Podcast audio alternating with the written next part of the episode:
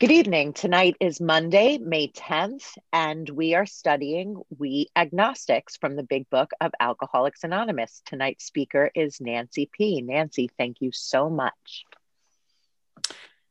Oh, my pleasure. I'm so glad that um, that you that uh, Kara asked me to read to uh, um, speak.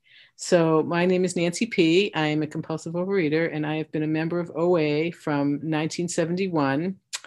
Till today. I just passed my fiftieth anniversary, if you can believe that. I can't believe it. I'm sixty-one. Um, I should have gotten it out to show you to prove this. I still have the young people's format that they wrote for the children of compulsive overeaters, because when Bernice S moved from L A to the East Coast, she put an ad in the uh, Framingham Middlesex News, excuse me, and my mother answered that ad. So there was no O A west of, I think, Arizona, possibly Nevada, back in nineteen sixty-six. And I remember when, you know, there was no church, nothing, there was nothing. And my mother used to schlep me to Bernice's house, you know, to talk about this new thing that she was into. I was only six and I couldn't believe, I remember she said, oh, you know, so-and-so from this other town near us. And then another, like suddenly there were four or five people, and suddenly there were all these other meetings, like in a, in a few, very few months. And um, in nineteen seventy-one, my siblings and myself, you know, we all sort of were brought along. And I was the youngest of the three of my three, you know, the three of us. And um, I gotta tell you that it's hard for like an eleven year old to say, or it was for me back then, yeah, I'm a compulsive overeater. My life is unmanageable. Like I didn't see it that way. I just knew that I was fat and I hated it. I wasn't, I wasn't like grossly obese, but I was small-ish, but should have been small-ish, but I wasn't excessively small. I was, you know, couldn't run very fast. And, you know, I just always wanted to eat. So anyways, I don't need to go into, we all know about how that goes when we're young. And um, I can tell you that I've, in all those years, I certainly have had periods of time where my body was the right size, but not long periods of time. I, I, um, I had, um, you know, I would lose some weight, and as soon as I, as soon as I lost weight, I'd be on my way back up again. I didn't, in the Boston area, there's a lot of abstinence here, a lot of abstinence. And they, you know, the meetings go like this. Hi, my name is Nancy P. I just want to claim my seat. I love being abstinent because abstinence is awesome and abstinence is great, and I'm abstinent. I just love it because it's so fabulous being abstinent, and I'm abstinent and I'm so happy that I'm abstinent. Thank you. You know, and everybody would clap.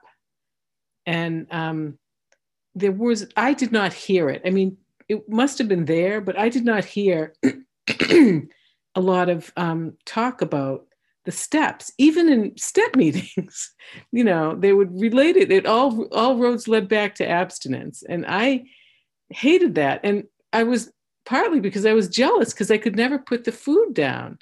I was always picking and licking, you know, and, or binging and, you know, eating and that sort of thing. So I never, you know, and even my mother, who had rock solid, I mean, she was a rock star back in the day. I mean, she traveled all over the Northeast. She was the whole literature coordinator. I mean, she was like O A Central. And um, she used to say, if abstinence is all you have, then you don't have much. And I think to myself, easy for you to say, you have it, you know? And I can say that if If that was all that I was, I'm recovered from compulsive overeating today. And if abstinence was the only gift that I got from Overeaters Anonymous, I would have hugged it close and run like a thief.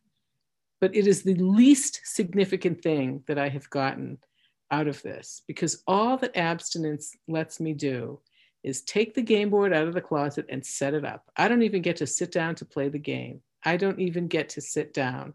It only lets me in the club. And that's the only sort of like, there's no secret password. There's no special, you know, address that you have to have or money that you have to make or any of that stuff, except you have to put the food down to enjoy the benefits. You can certainly come and eat as much as you, you know, like I don't want to encourage that, but I mean, it's not a requirement that you not be eating to be an Overeaters Anonymous, only that you desire to stop. And I surely desired it, but you know what I was really willing to do? I was really willing to eat and be thin. That's what I wanted. And that didn't work ever, even a little. But unfortunately, I ran into this problem of God. And that was a huge obstacle for me. And it continues to be. I wouldn't say it's no longer an obstacle, but it was it was a problem. And, um, you know, I'll just jump right into We Agnostics, because I identify as seriously agnostic. I mean, and I'm happily, joyfully, serenely agnostic, I would say, for anybody that's wondering if it can be done. And um, I'll read you something here on the first page of We Agnostics. It says, "What if it isn't so difficult? About half our original fellowship were of exactly that type." I found that very reassuring. "At first, some of us tried to avoid the issue, hoping against hope we were not true alcoholics." That was like me acting like a three-year-old, closing my eyes in the middle of the room saying, "Where's Nancy? Where's Nancy?" Like, and all the adults would say, "I don't know, where is she?" You know, like when my kids were little, they would do things like that. But after a while, we had to face the fact that we must find a spiritual basis of life or else. And, you know, so I'm approaching this, this precipice, and I was screwed. Perhaps it's going to be that way with you, but cheer up. This is very reassuring. Something like half of us thought we were atheists or agnostics. And here's the, here's the sentence. "Our experience shows that you need not be disconcerted." So in that paragraph, I think that's what surrender means to me. And I don't have to be disconcerted, because it doesn't say here, you can't be agnostic. It just says, you don't have to worry if you are. So I like that. And then it goes on a little bit in the next page to say, um, the needed power wasn't there. Our human resources as marshaled by the will were not sufficient. They failed utterly. And I will say, if anyone wants to write this down, because all my sponsees do, there are five words that Nancy P thinks are critical in this book. And they are as follows: absolute, complete, entire, utter, and nothing. And the reason I think those words are important is because there's no wiggle room. What part of absolute don't you understand? What part of complete don't you understand? I mean, it doesn't say completely, it failed utterly or failed completely, except for that one thing over there, or absolutely, except for those two things over there. I mean, there's no wiggle room. You know, those five words speak to me. Um, so it says, lack of power, that was our dilemma, not lack of knowledge. We had to find a power by which we could live, but it had to be a power greater than ourselves. Obviously. I can tell you that obviously, it was never obvious to me. Nothing is ever obvious to Nancy P, ever, especially when they talk about it in this book. um, but where and how are we to find this power? Every time I read that sentence, that this, this chapter with one of my sponsees, I'm on the edge of my seat again, because I want to make sure that, I'm, that I've really got it. Um, so I'm going to jump ahead. I have two more pages that I want to talk about. My favorite page in the entire book is page forty-seven. But I feel that there's very interesting um, supportive um, documentation on page twenty-eight. So the first paragraph of page forty-seven says, "When therefore we speak to you of God, we mean your own conception of God. This applies too to other spiritual expressions which you find in this book." Huge sigh of relief from Nancy P, because I don't like the word God, and all the other stuff made me, my skin crawl. So it says, don't let your prejudice deter you from asking yourself what they mean to you. And I got this book, by the way, in nineteen seventy-nine as a gift from my parents. I can show you my name in the flyleaf. I wasn't even married then, so it wouldn't even be a break of anonymity. And I've read this book about nine million times, always with a smirk saying, can you imagine having to do that stuff? Like, I would think this to myself while I was in a Big Book meeting, talking smack to everybody else about how great I was. Um, so, So I'm going to sort of jump around on this page because it's just so amazing. So it says, if we wish to grow, we had to begin somewhere. So we used our own conception, however limited it was, or in my case, not limited. I don't find my conception limited at all, limiting at all. In fact, I find anything except my conception to be not up to snuff for me, you know? Um, so it says, do I now believe, or am I even willing to believe, that there is a power greater than myself? Well, the agnostic, like, well, maybe, I don't know. I'm not really, I don't know. I don't really want to talk about it. But then it says at the bottom here, it says, when people presented us with spiritual approaches, how frequently did we all say, I wish I had what that man has. I'm sure it would work if I could only believe as he believes. Well, you have to do a lot more than only believe as he believes. You have to, faith without works is dead. You have to action, action, action. You have to do things. So this brought up the question for my sponsor said to me, you have to decide, what do you want God to be? And what do you want God to do for you? And I said to myself, all right, for the first time in fifty years or forty-seven years back then, forty-seven and change, um, what do I want? I'm going to throw away everything I've ever heard, thought, imagined, was taught, was near, said, anything about God, and throw it away. I'm starting from blank space, blank slate. And I said, well, what can I embrace? I have to have something. I'm screwed. I'm doomed. I'm ducked and, and not ducked, if you know what I mean, if I can't get this thing that they say that I need. So what can Nancy P embrace? And I thought, well, first thing, not God. Don't like that word. It doesn't make me feel connected. It doesn't make me feel anything except icky. So, okay, no God, check. Second, no knees. I wasn't raised that way. I don't feel comfortable. It makes me close to my carpet and it makes me sneeze. And then just, I would look under the bed and who wants that, and yuck. And, you know, so I don't want that. Okay, two things that I don't want, God and knees, check and check. Now, what do I want? I get to decide, only me. And so I thought of it as, I'm going to take out, I'm going to build a swing set. And there's, you take out the swing set out of the box and there's a million pieces. So you take two of them and you follow the directions, which were written by people who don't speak English in English. So they're confusing directions. So I said, well, I can embrace trust, you know, and that felt good. You know, my two pieces of my swing set are put together. They seem sturdy. And I can embrace generosity, another piece, good, strong, patience, dependability, integrity, steadfastness, compassion. And then I jumped on my swing set and it held my weight.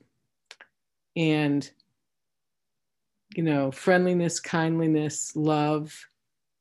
I'm jumping on my swing set. It seems to be holding me up pretty good. And then, like any direct marketer, I reserve the right to change or amend my list anytime I want in case I hear something that is attractive to me. And by the way, I would say that, you know, my conception works for me really well.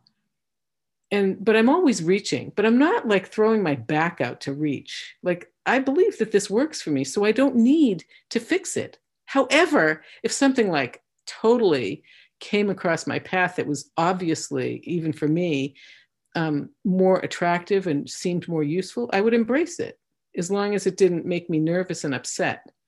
And um, so, so I had my, so, you know, there's my definition. Thus was my cornerstone set in place, and no later vicissitude has shaken it, ever, ever.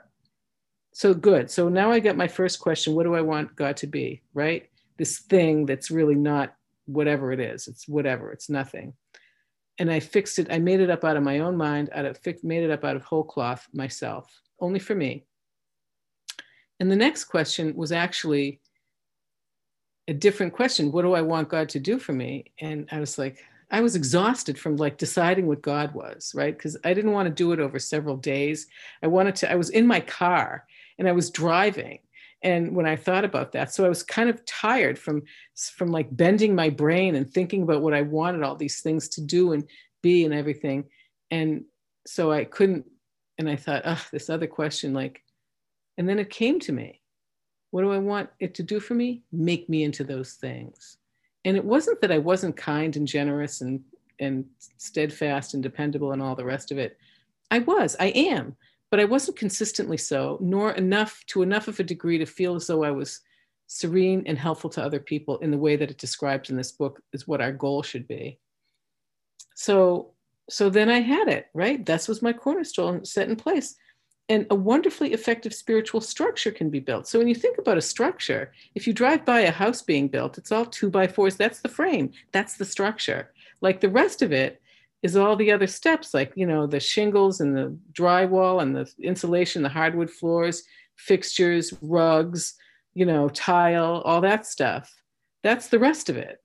But I got my thing, I got what I need, and I have not ever felt as though, I mean, there are certainly other people that whose recovery I respect deeply, who's have way better recovery than me, but I don't care, because guess what? I haven't hurt myself with food Since December first of twenty seventeen, nor have I thought about food ever, ever, ever. I have never, ever thought about food in terms of, I think about it a little because I buy it all and make it all for my family, but, you know, but I don't sneak, hide, steal, or lie, or, or anything like that. I, I have probably one hundred fifty pounds of chocolate in my house because I bake. I buy my chocolate from a wholesaler. I might as well be buying dishwashing detergent. Um, and um, as I was saying, on page twenty-eight, this is good news for anybody else who might be agnostic. It says, a new life has been given us, or if you prefer, a design for living that really works. And then a few lines down, it says, um, in varieties of religious experience indicates a multitude of ways in which men have discovered God. But I take that out and I say, there's a multitude in ways of ways in which men have discovered a design for living that really works. And below that, it says, we have no desire to convince anyone there is only one way by which faith can be acquired. And the operative word there, words there are faith can be acquired. It doesn't say where. It doesn't say. Like this book, I don't really, you know, the one thing that I would say against this book, or sort of the one, it's not even an issue that I have, it's just one thing that as an agnostic who's continued to be, who is still an agnostic, um, that I can, uh, whatever, it's, I don't want to say that it's negative, is that um, they don't spend enough time saying that. They smash it home all the time about God, God, God, God, God. But there are plenty, I get a lot of calls from people that are agnostic, a lot of calls, let me tell you. And um, I get referrals from sponsors to have their sponsees call me because I'm, like I said, happily, joyfully, serenely agnostic. And it works just fine. It works just fine for me. And um, there's one other thing. So this faith can be acquired. Just one last thing about that is, I mean, I always, the joke is, if I, if I have the right um, search terms, I could probably get it on Amazon. Like, I have no problem, no problem. I, you know, I've been, the problem doesn't exist for me anymore. It has been removed. I'm safe and protected. I go where free men go. Like I said, I cook, I bake, I entertain, I go to parties, I travel. I've been to Paris and Rome and not had to hurt myself with food. My family wants to go to a patisserie or a creperie. Have at it, baby. I'll sit out here and save the table, or I'll go in and say how pretty, because they are pretty.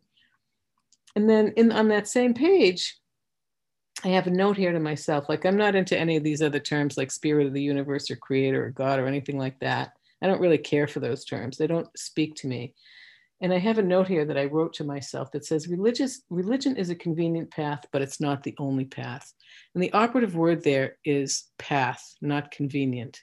Certainly religion has given comfort to millions. I agree, just not to me. And so I had to get a path, right? This book says we have to get to a place. So what am I going to do? You know, religion, all religions say, no religion says kill, murder, rape, and steal. They not, they, they never say that. They all say love everybody, be kind, and do all this other stuff.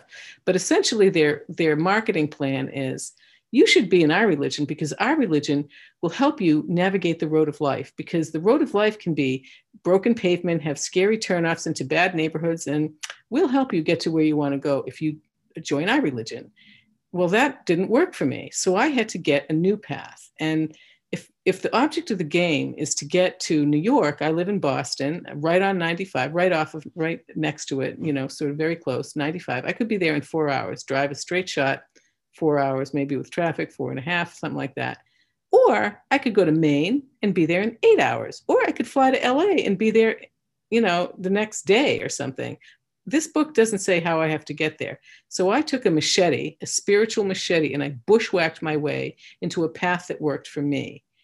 And I got to say that it worked better than a charm, because those with no religious affiliation, it says, there is no friction. Those having religious affiliations will find here nothing disturbing to their beliefs or ceremonies. There is no friction among us over such matters. And my note that I wrote to myself, or in Excuse me, one minute, please. Okay, one minute, I'll be done. Those with no religious affiliations will also not find anything disturbing. And once I studied the steps, I found that to be true. And so, you know, it says here, it was comforting to learn, and I will wrap up, it was comforting to learn that we could commence on a simpler level, and commence means to begin. So I began as I meant to go on, and I like my simpler level. I consider it like Shaker furniture is considered beautiful in its simplicity. It's not Victorian with all the gingerbread. I'm like a shaker, right? I got this simple thing. It works for me. And with that, I'll pass. Thank you so much, Nancy, for that beautiful trip through We Agnostics. Lo- Thank you so much. Okay. All right. So um, we are going to open the meeting for either questions for our speaker, for Nancy, or for three-minute shares. As this is a big book study, sharing and questions should relate specifically to the chapter and step being studied this week. We Agnostics, step two. We do ask you to accept this guideline in order to keep the meeting on track. If you'd like to share or ask a question, please raise your virtual hand, which is under reactions, or star nine if you're on the phone, and I will call the raised hands in order. We'll have three minutes for each one. Jackie M, followed by Wendy S. Jackie, would you like to unmute? Hi, I'm Jackie, um, compulsive eater, body obsessor, and, and Nancy, oh my God, thank you so much. I just got so much out of your share. It's just um, because I too struggle in that department. And so I have a question for you. Um, do you pray? And like when, how do you talk to your concept of your higher power? That's an excellent question, and I can answer it really simply. I have one prayer, and it goes like this. I don't like this. I don't want things to be this way. And the answer is always the same. I know, but I've got your back. And what I like about the answer, like it just can't, like I'm serious, that's it. And what I like about the answer is it doesn't say, don't worry about this, whatever the thing is that you don't like. Don't worry about it. I don't have to worry. I just know this is surrender, surrender, surrender. I like to think of myself as like a riverbed, and the river flows over me. And sometimes it's cool and sweet and great. And other times there's methane and oil and gas and gross rust and nasty things in it. And other times there's natural debris, like, you know, leaves and branches and stuff that rivers need to be healthy. And sometimes there's old boots and stuff. But I know that as long as I begin as I mean to go on, I'm consistent, then it just eventually everything changes. Everything changes. I never am going to be as happy as I sometimes am. And I'm, I'm not always going to be that happy, and I'm not always going to be sad. And trust me, you know, I had to get to a place, you know, if I'm ever asked to speak on a different chapter, I'll go into some of the ugly history, but, um, you know, I have earned my spurs, you know, and, and let me just say that everybody has pain. Nobody has to say what their pain is. We all know what it means. It's all brought us to our knees. You know, and it just is how much pain did I want it? Did I want? And I, I'm going down a rabbit hole, but um, so I don't really pray other than that one prayer, except for my gratitude is so boundless that actually every breath I take is one of gratitude. So I don't spend a lot of time like praying and meditating. You know, I thought that to be recovered, to get recovered, I was going to have to be a Bible thumping zealot, you know, with crazy eyes writhing on the floor, speaking in tongues like some tent revival in Alabama. No offense to Alabamians, but, you know, or whatever, you know, um, and, or a nun or some sort of very religious guru or, or somebody that sits on it. You know, I thought that was going to be my life, and I didn't want that.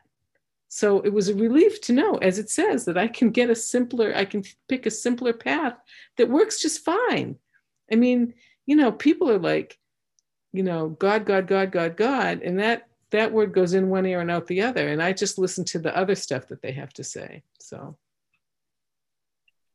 Thank you for that question. And thank you for the answer. Next, we have Wendy S, followed by Maxine. Wendy, you're up. I'm Wendy S, a recovered compulsive overeater in New York. Hi. Um, thank you so much, Nancy. I, I love listening to your shares um, because I too can relate a lot to the God word. Um, and, um, and of course, that was my initial question too. So, um, but I have a follow-up, I guess, to that question. Um, Uh, so there's a lot of talk in the book about spiritual awakening. So from your perspective, like, what does that look like, or what did that mean for you to have a spiritual awakening? That's a, that's a really good question. And it's, I, I only care, I, I don't like to use the word worry or care, but if I were to be worried about anything, it would be two things: Am I surrendered and how awake am I? Because if I start to get spiritually sleepy, I'm in trouble. And so when I was eating, you know, I'm five, one and a half, two hundred eleven pounds. I could barely like walk. I mean, I know that I wasn't the fattest, but it felt like I just was, it was, I was so big. And I would wake up in the morning, my alarm would go off. I wouldn't even have turned it off or opened my eyes. And I would ask myself one of four questions. I wonder if I'm going to eat today, or not questions, but, you know, or I hope I don't eat today, or I'm definitely not going to eat today. And most of the time I would know I'm going to eat today. And, you know, I'm with my sponsor doing the, doing the, you know, approaching the fourth step. And I thought, she didn't know that I was agnostic. So I said, I've got to tell her I'm choking on my secret, choking to death. She's going to kick me out. She's going to drop me. I better tell her. We live in a Victorian and our doors are solid wood. And so they're like, our doors are like walls. Like if my bedroom door is closed, you can't really hear. The rest of the family is downstairs or, or in the basement. And, and I'm whispering on the phone, like I'm confessing to reading naughty books. And I'm like, I don't think this is going to work for me. And she said, why not? I said, because because I'm not sure I believe in God. And she said, oh, she goes, well, don't worry about that because you haven't had a spiritual awakening yet. And what happened was that took all the pressure off because, you know, you're approaching these steps and it's all God stuff and everything, you know? And I would say also that I didn't read We Agnostics and say, huh, here's my thing. You know, I didn't read the doctor's opinion and say, cue the Handel music. I'm cured. I'm saved. You know, none of it happened in real time. The only thing that I did in real time was write my fourth step and read my fifth step. Everything else was sort of jumbled up like in a blender. And, you know, I kind of like, really what I did was I felt a billion percent better because I wasn't eating compulsively and I was getting, I was steeping in this tea of, you know, recovery, but I wasn't quite done yet, you know?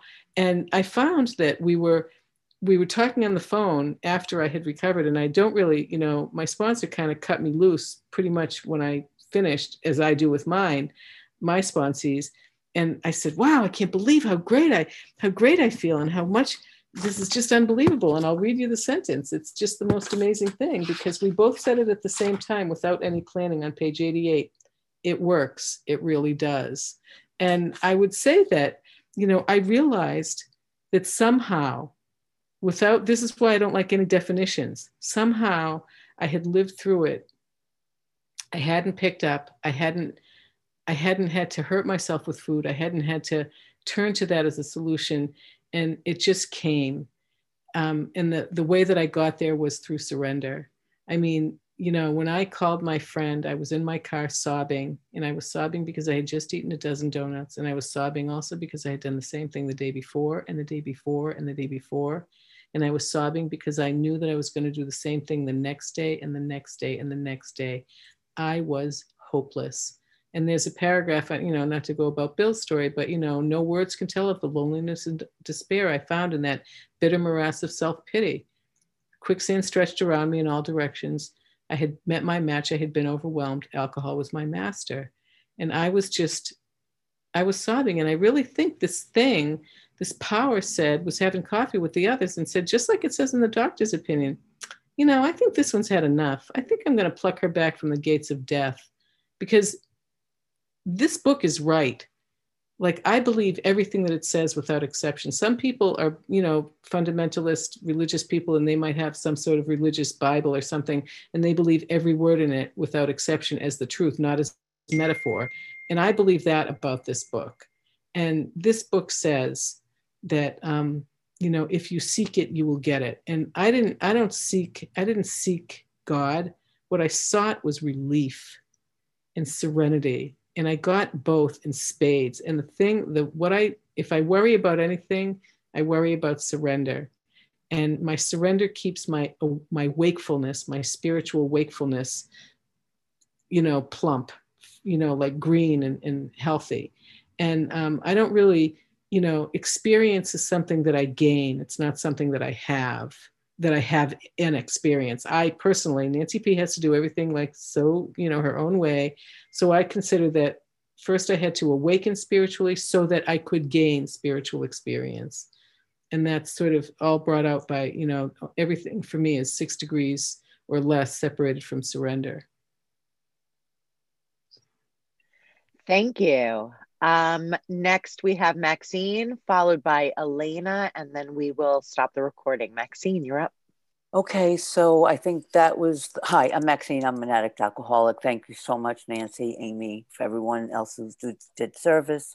I think that was the question of the night so far, because of course that was the first thing that came to my mind is how do you, what do you, what do you pray? What, you know, because I am the confused one, okay? I was also brought up not getting, well, the only, not getting on my knees, not praying, just knowing. My mother used to say, God will know what's happening. Like, that's all she believed. They were both survivors of the war in Europe. So I can understand where their religion, my mother did not, she was Hungarian. It was a non-issue in my house. We just did not celebrate holidays and we didn't do holidays. No religion, it was just nothing. I used to go to church with my Irish Catholic girlfriend and my mother would say, don't pray. You're not supposed to pray there. It was Christ the King. So I was always like, uh, you know, I kneel, I get up. I, I didn't know what I was doing at eight years old.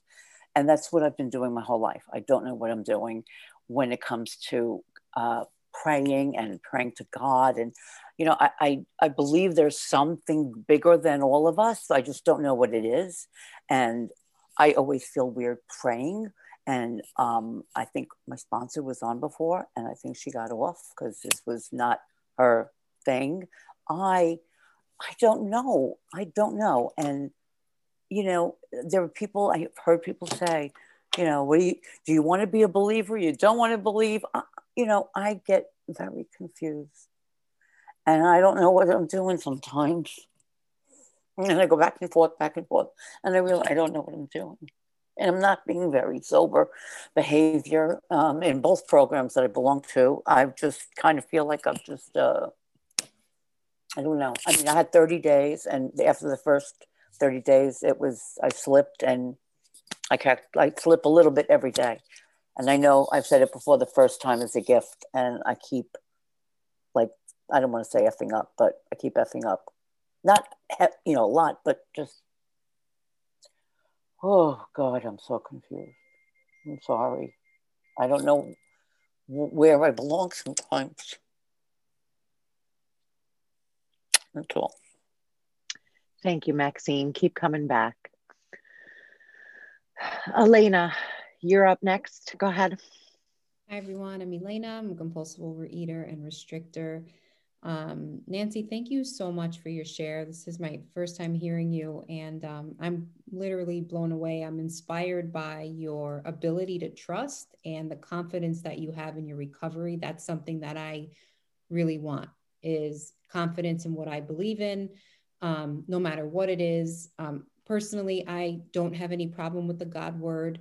Um, but I did grow up with a very punishing God. And I find myself that, you know, I put a lot of pressure on myself to get this, to get this right. And you kept mentioning like about starting a new path and, you know, I kind of need that courage to just make that jump and start, you know, maybe I believe in this, or it's like, I have this guilt to, and I need permission to kind of start that path. And another thing that you had mentioned um, was you ask yourself, am I surrendered, right? And how do you know, like, how do you really know if you're surrendered? Because, you know, am I just being hard on myself? Is this part of like this Italian Catholic guilt that I was brought up with?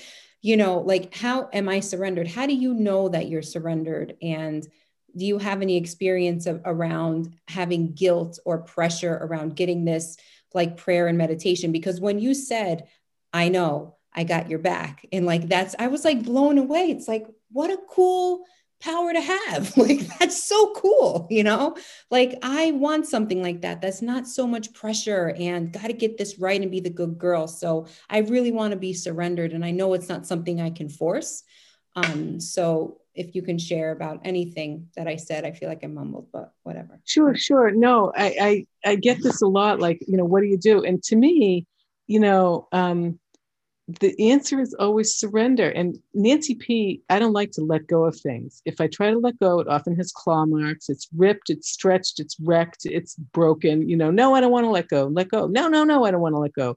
turn it over. Oh, so much work. You know, like I don't want to do that either. So surrender to me seems just sort of more um, proactive at being passive. And, um, and, and the, the way that I know that I've surrendered is if my, if I have serenity, if I'm serene, you know, if I'm quiet.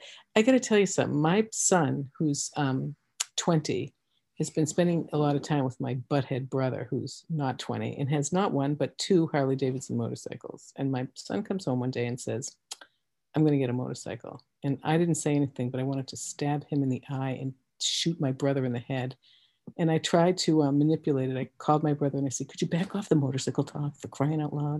And he said, no, I'm not going to do that. I drive by, I ride bikes, and that's that. Too bad. So I never said anything to my son. And my son is the best kid ever in the world, bright and funny and fabulous. And but he does have a tendency to sort of poke, pick at scabs, you know. And it was tender. And he'd say, I'm getting a motorcycle. How does that make you feel? And finally, you know, the intuitive thought or feeling, it came to me and I said, I just don't want you to get hurt. He goes, I'm not going to get hurt. And I said, well, I don't want you to end up hamburger on the street. He goes, I'm going to be careful. And I said, well, if I could just ask you to um, be sensitive to my feelings. And he looked right at me in the eye and he said, I can do that. And just like that, all the resentment was gone. And I was able to email my brother and thank him for mentoring my son and tell him that I couldn't think of a better custodian to custodian for my boy than him, and how proud I was that he was my brother. So no, no relationships were damaged. There was no screaming and threatening, no, you know, like, and who drove, who drove my son to his motorcycle class? Me. And we talked about it, you know, and um, I don't worry about it anymore. So, I mean, surrender, surrender, surrender. I mean, the, the key, I surrendered when I, you know, when I surrendered, when I called my friend that day in the car when I was sobbing over the donuts, um, that was because my daughter, who's nineteen, was cutting and burning herself. And I was howling with pain and rage and fear. And, um, and I was done. I mean, like, you know, what can you do? You know, what could I do? She didn't care. I mean, she did, but she was in her own hell, you know, and um, I couldn't control that. And so what was I going to do? You know, and so I did, I surrendered that day. And, um, you know, I surrendered that. And I got, as soon as I did, it's not like I didn't feel a great tidal flood or anything like that with the, you know, what they say in the book. What I found was that I was able to begin. I didn't have any, like, I, I totally get what you're saying about guilt and all this stuff. I totally, like, what am I going to do if I betray my family or, you know, my past and all that? It just became a non-issue.